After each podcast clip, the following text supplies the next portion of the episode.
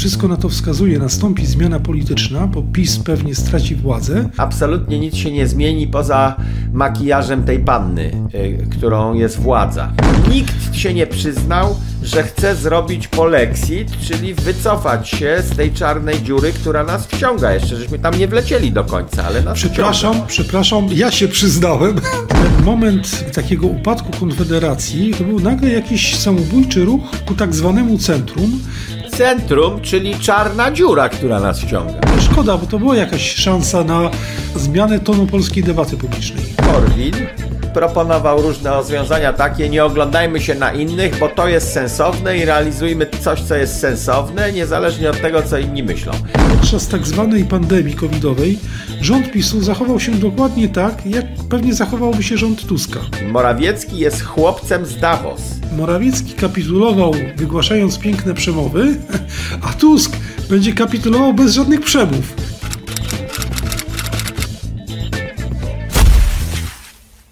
Kawa kuloodporna. Dla tych, którzy potrzebują kopa, a jednocześnie nie chcą się obżerać i utyć. Reszta na mojej stronie. Proszę szukać słoiczka z napisem energia do kawy. I z tego zrobicie kawę kuloodporną. Cejrowski.com łamane przez sklep. Dzień dobry Państwu, witam w kolejnym programie Antysystem. Paweł Lisicki, jestem w Warszawie. Wojciech Cejrowski, gdzie jest teraz? Ja jestem na Kociewiu, na polskiej wiosce i już teraz o tej porze dnia, kiedy nagrywamy tę audycję, nie widzę jeziora, ale je nadal czuję nosem. No dobrze, a e, skoro jesteśmy w Polsce obaj, to obaj będziemy komentowali to, co e, wydarzyło się parę dni temu, czyli wybory. E, My w zasadzie w naszym programie Antysystem rzadko żeśmy rozmawiali o polskiej polityce, mm, no bo ona w gruncie rzeczy, no, jak- jakby to powiedzieć, na tyle była mało, ta kampania była tak naprawdę na tyle mało interesująca, że trudno było jej poświęcać więcej miejsca. No ale jednak jak już doszło do wyborów i do głosowania i następuje teraz, wszystko na to wskazuje, nastąpi zmiana polityczna, bo PiS pewnie straci władzę, to jednak warto temu trochę miejsca w naszych rozmowach poświęcić. E, No i nie wiem, czy ma Pan jakieś specjalne refleksje dotyczące wyników wyborów w Polsce? Jak mnie kto o to pyta, to odpowiadam, że absolutnie nic się nie zmieni poza makijażem tej panny, y, którą jest władza. A, E, W w praktyce się nic nie zmieni, dlatego że e, my operujemy w pewnej grawitacji i czarna dziura ogromna, czy to jest Davos, czy Unia Europejska, ona nas wciąga, wsysa. I teraz jedni krzyczą, że to dobrze, a drudzy krzyczą, że to niedobrze. Jedni krzyczą, że jak wpadniemy do tej czarnej dziury, to zgniecie nas, znikniemy i Polska nie będzie istniała. Drudzy natomiast krzyczą, że się zrobi cudownie, bo jeszcze nikt nie przeleciał przez czarną dziurę, więc my spróbujemy. I co tam jest po drugiej stronie, nikt nie wie. Ja uważam, że jest disaster, czyli nas zgniecie. Natomiast żadna ze stron nie ma siły powstrzymać tego procesu. Nikt się nie przyznał, że chce zrobić polexit, czyli wycofać się z tej czarnej dziury, która nas wciąga. Jeszcze żeśmy tam nie wlecieli do końca, ale nas wciąga. Przepraszam, przepraszam, ja się przyznałem. To znaczy, tygodnik do rzeczy okazał się jedyną siłą na polskiej scenie y, polityczno-medialnej, y, który taką tezę postawił, za co zresztą zostaliśmy po- Tak, poważnie wyłomotani. Pan Żartuję. nie kandyduje. Ja mówię o tych, którzy kandydują. Jedyna partia, która przebąkiwała o polexicie wcześniej, to była Konfederacja i wtedy mieli marzenia o 20% poparcia. I mieli nawet na to szansę. Natomiast kiedy się Mencen zaczął wywijać z tego pytania, i czyli nie odpowiedział wprost, że jest za wyjściem z Unii, a Brauna i Korwina Mikke wysunęli poza margines i teraz my, młode dwa mydłki, będziemy teraz kreować politykę Konfederacji, to natychmiast stracili. Tak, to znaczy, y, tak omawiając jednak to, co się wydarzyło, y, myślę, że y, ten moment, przynajmniej dla mnie, y, takiego upadku Konfederacji, upadku w sondażach, y, tak to, tak to bym powiedział, to był nagle jakiś samobójczy ruch y, ku tak zwanemu centrum, gdzie oni zatracili właśnie ten cały swój, tą swoją antysystemowość, tę gotowość jakiegoś zderzenia się Centrum, wielkim- czyli to- czarna dziura, która Czyli czarna dziura, no to znaczy zaczęli się zachować dokładnie jak wszyscy inni. Nagle właśnie Mencen e, stwierdził, że on właściwie nie wie, czy jest, jaki jest jego stosunek do Unii Europejskiej. No jeszcze gorsze były wystąpienia jakiego, niejakiego Przemysława Wiplera, który najpierw powiedział, że on głosował przeciwko Unii, ale teraz on się nawrócił i głosuje za Unią. Potem coś zaczął przebąkiwać o tym, że właściwie to elektorat e, Konfederacji to bardzo by chciał, żeby ona była znacznie bardziej liberalna w takich kwestiach jak aborcja i eutanazja. A potem jeszcze znowu Mencen coś tam zaczął dorzucać, że jak oni zniosą podatkowanie spadków, to na tym najbardziej zyskają geje. I sobie człowiek myśli, no Boże, no po prostu po co oni w ogóle są? No przecież wszystko to, co mówił, yy, yy, co zaczęli mówić, doskonale mieści się w obrębie pozostałych partii, które już sobie doskonale radzą, więc ta ich antysystemowość zniknęła, zostały jakieś takie żarciki, gagi, fajne chwyty na, w, inter, w internecie, ale to jest, to jest puste. No, no, no to, to, to niestety I w Polsce jeszcze szansa. się nie lubi bogatych. E, oni to przegapili, Mencen chyba to przegapił, bo jak latał helikopterem, to ja też jestem w stanie sobie policzyć, że to jest taniej niż jeden wiec PiSu i że oblecę bardziej skutecznie 9 miast, mając przy polskich drogach beznadziejnych helikopter, niż jadąc tuskobusem. No ale trzeba pamiętać o tym, że w Polsce bogatych, w Polsce takich, którzy odnieśli sukces, się odruchowo nie lubi. Procent osób, które są w stanie podziwiać cudzy sukces jest niewielki, a w wyborach chodzi nam o jak największy procent, czyli musimy pamiętać, co większość sobie pomyśli, jak mnie zobaczy w helikopterze. No Mencen prawdopodobnie jak w lustrze oglądał tę scenę, to se myślał, kurka wolna, jaki fajny jestem. Latam helikopterem, bo to jest taniej, chociaż to no, w normalnych warunkach nikt tak nie pomyśli. A jednak jest taniej, nie dość, że szybciej. No i przegrał na takich ruchach. Cały y, ten ich Przegrał tutaj, mi się przypomniało, że jak pan z nim zrobił rozmowę, to było chyba ze trzy miesiące temu, może cztery, nie pamiętam, no to ona na YouTubie miała jakąś gigantyczną liczbę odsłon, chyba z 2 miliony, może nawet więcej. I to był chyba taki ostatni moment, kiedy e, Konfederacja była na takiej fali wznoszącej, a potem kompletnie właśnie z nich uszło powietrze, no bo to, co było ich największą zaletą, to oni zaczęli chować, a na pierwsze miejsce wystawiać to, co ich upodobniało do wszystkich innych, czyli no, taka właśnie bezpłciowość, niejakość, y, dostosowanie się. No, szkoda, bo to była jakaś szansa na y, zmia zmianę tonu polskiej debaty publicznej. E, tonu debaty może tak.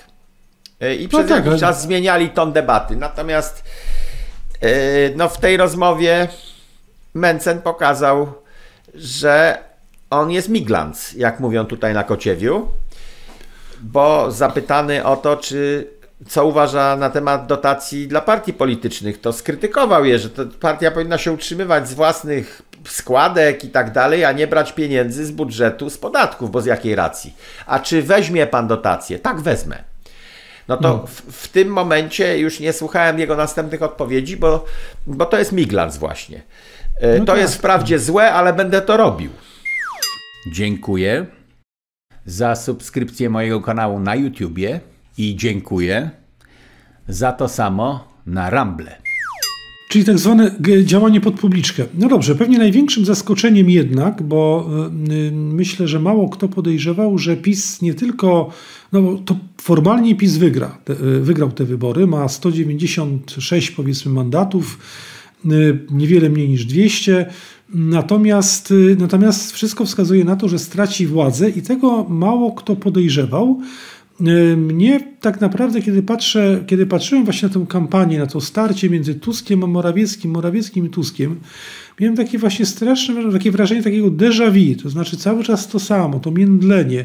Oni tak naprawdę się specjalnie od siebie nie różnią, ale jednocześnie są tak zacietrzewieni w tej takiej ambicjonalnej e, walce ze sobą, kto komu bardziej wetknie szpilę, kto komu bardziej pokaże, że jest tutaj ważniejszy, silniejszy, że to miało robić wrażenie poważnego sporu. Ale to nie był poważny spór. Podczas podczas tak zwanej pandemii covidowej rząd PiSu zachował się dokładnie tak, jak pewnie zachowałby się rząd Tuska. Jak doszło do wojny na Ukrainie, to rząd poleciał e, do przodu, na, e, że tak powiem, broniąc Ukrainy i pokazując, że jej e, interesy są tutaj najważniejsze, a może nawet i ważniejsze niż interesy polskie. Co zresztą premier Morawiecki parę razy wprost mówił, a na pewno mówił to prezydent mm, Duda, więc w zasadzie wielkiego, wielkiego sporu między nimi nie było. No i ta sprawa unijna. No, no, rząd PiSu, który w 2015 roku, ja powiem szczerze, że ja wierzyłem, że, ta, to, ta zmiana wtedy sprawi, że postawa Polski y, wobec Brukseli będzie nieporównywalnie bardziej y, twarda, mocna i, i, i, i taka bardziej narodowa niż to, co było wcześniej. Było, była był jeden, powiedzmy, taki no, promyczek nadziei, czyli to, że PiS wtedy, to był 2015 rok, zdecydowanie odrzu odrzucił politykę przyjmowania imigrantów y, wskutek tak, tak zwanej relokacji imigrantów. I tutaj się PiS postawił, nie po naszym trupie, nie zgadzamy się i tak dalej. To był pierwszy moment takiego pójścia na zwarcie, wygrany. Y, y, ludziom się to podobało. To była zresztą realizacja i obietnic, no i można powiedzieć interesu narodowego. Ale potem, po zmianie już szczególnie z y, premier Szydło na premiera Morawieckiego, to był jakiś ciąg ciągłych takich kontredansów wobec tej Brukseli, uległości. Y, od czasu do czasu jeszcze pojawiały się jakieś mocniejsze słowa, ale tak naprawdę to była nieustanna kapitulacja, aż w końcu ja doszedłem do wniosku, jak zebrałem te wszystkie elementy razem, że za sprawą premiera Morawieckiego, albo nie wiem, czy on sam, no ale to, to, to był człowiek, który, którego przecież Jarosław Kaczyński ustanowił swego rodzaju takim y, twarzą tutaj, swoim zastępcą, następcą w PiSie, no to stała się partia globalistów. No więc jak to ma być partia globalistów z takim powiedzmy jeszcze patriotycznym sznytem, bo chodzi o to, że od czasu do czasu trzeba użyć trochę takiej retoryki, która łapie za serce, bo jest i papież, i Polska, i Matka Boża, i tak dalej, no to ja dziękuję bardzo. No to znaczy, to jest coś niepoważnego. Ale może mi pan wyjaśni moment przejścia między Szydło a Morawieckim. Kto podjął decyzję, żeby Szydło zdjąć, a założyć Morawieckiego? No w PiSie jest tylko jeden ośrodek decyzyjny, który mógł e. taką decyzję podjąć. Prezes Ale Kaczyński. skąd ten pomysł? I dlaczego? Lepszy ja był dlaczego. Morawiecki od Szydło. To znaczy, ja mogę powiedzieć, co się mówiło. Yy, albo no. co mówili ci, którzy chcieli, żeby ta zmiana nastąpiła. Otóż oni no, no. twierdzili, i to jest moim zdaniem najbardziej absurdalna teza, jaką usłyszałem, że dzięki tej zmianie Polska ułoży sobie relacje z Brukselą. Hmm. Że Szydło właśnie była, nie potrafiła w sobie z, z tymi biurokratami czy tymi eurokratami radzić, a Morawiecki taki właśnie pana, wielki bankier. Mówili prawdę. Mówili prawdę. Kiedy zadawałem to pytanie trzy sekundy temu, to miałem w głowie taką różnicę między Szydło a Morawieckim. Morawiecki jest chłopcem z Davos. Szydło nie była chłopcem z Davos i nie chodzi o płeć. Nie pamiętam, czy jeździła do Davos, ale nie była jednym z tych wielu piskorzy, którzy tam się po Davos kręcą i się dobrze w tym szlamie czują. Jeżeli tam w ogóle pojechała. Natomiast Morawiecki to jest zdecydowanie karierowicz, który robi karierę za granicą, będąc polskim premierem. On swoje swoją przyszłość, może nieświadomie, ale plasuje poza dalej, więcej, wyżej, poza granicami Polski. Bycie polskim premierem to nie jest dla niego koniec kariery. W jego myśleniu i przekonaniu sądzę po czynach. I dlatego właśnie, e, kiedy zdjęto szydło, bo sobie nie układała relacji z zagranicą, ona była tylko premierem Polski. W jej głowie ona się interesowała interesem Polski. Dobrym, złym premierem, ale ona była premierem Polski. Morawiecki jest premierem Polski w Unii Europejskiej i znaczy, Polski premier... na świecie. Tak, znaczy to co powiedziałem, to jest, premier, to jest premier globalistów, o tak muszę powiedzieć, realizujący w Polsce, w polskiej prowincji ogólne projekty globalistyczne. Y, y, o, I... gubernator prowincji Polska, widzi pan, to jest. No tak, tak, tak, tak można było powiedzieć. No i od tego momentu ten PiS stracił w zasadzie smak i, i, i taką, Dobra, ale po co my o tym wszystkim siłę, gadamy, jak to... No, wewnętrzną Jak to... moc. To nie tak gdybamy, teraz sobie jesteśmy wróżka Pellegrini, gdybym ja rozgrywał tę piłkę i był Donaldem Tuskiem, e, ale o, Tusk ma chyba bardziej chęć do władzy niż jest spryciarzem. Nie wydaje mi się osobnikiem inteligentnym. Jest sprawny, ale nie wydaje mi się inteligentnym, bo inteligentny typu czarzasty to zrobiłby coś takiego zostawiamy PiS z tym całym koksem, bo sami wiemy, że się wali. Wali się za dużo domków w Unii Europejskiej, żebyśmy chcieli przyjąć władzę, a co za tym idzie odpowiedzialność za rozwałkę. to może lepiej zostawmy PiS, bo i tak my będziemy rządzić, tylko nie będziemy odpowiadać. PiS będzie słabym rządem przy tym układzie. To niech mają sobie tę trzecią kadencję, a my będziemy mocną opozycją, która w każdej chwili może sprzątnąć rząd PiSu za pomocą jednego głosowania. I więc ja no, bym PiS jest... wypuścił na trzecią kadencję, gdybym był Tuskiem.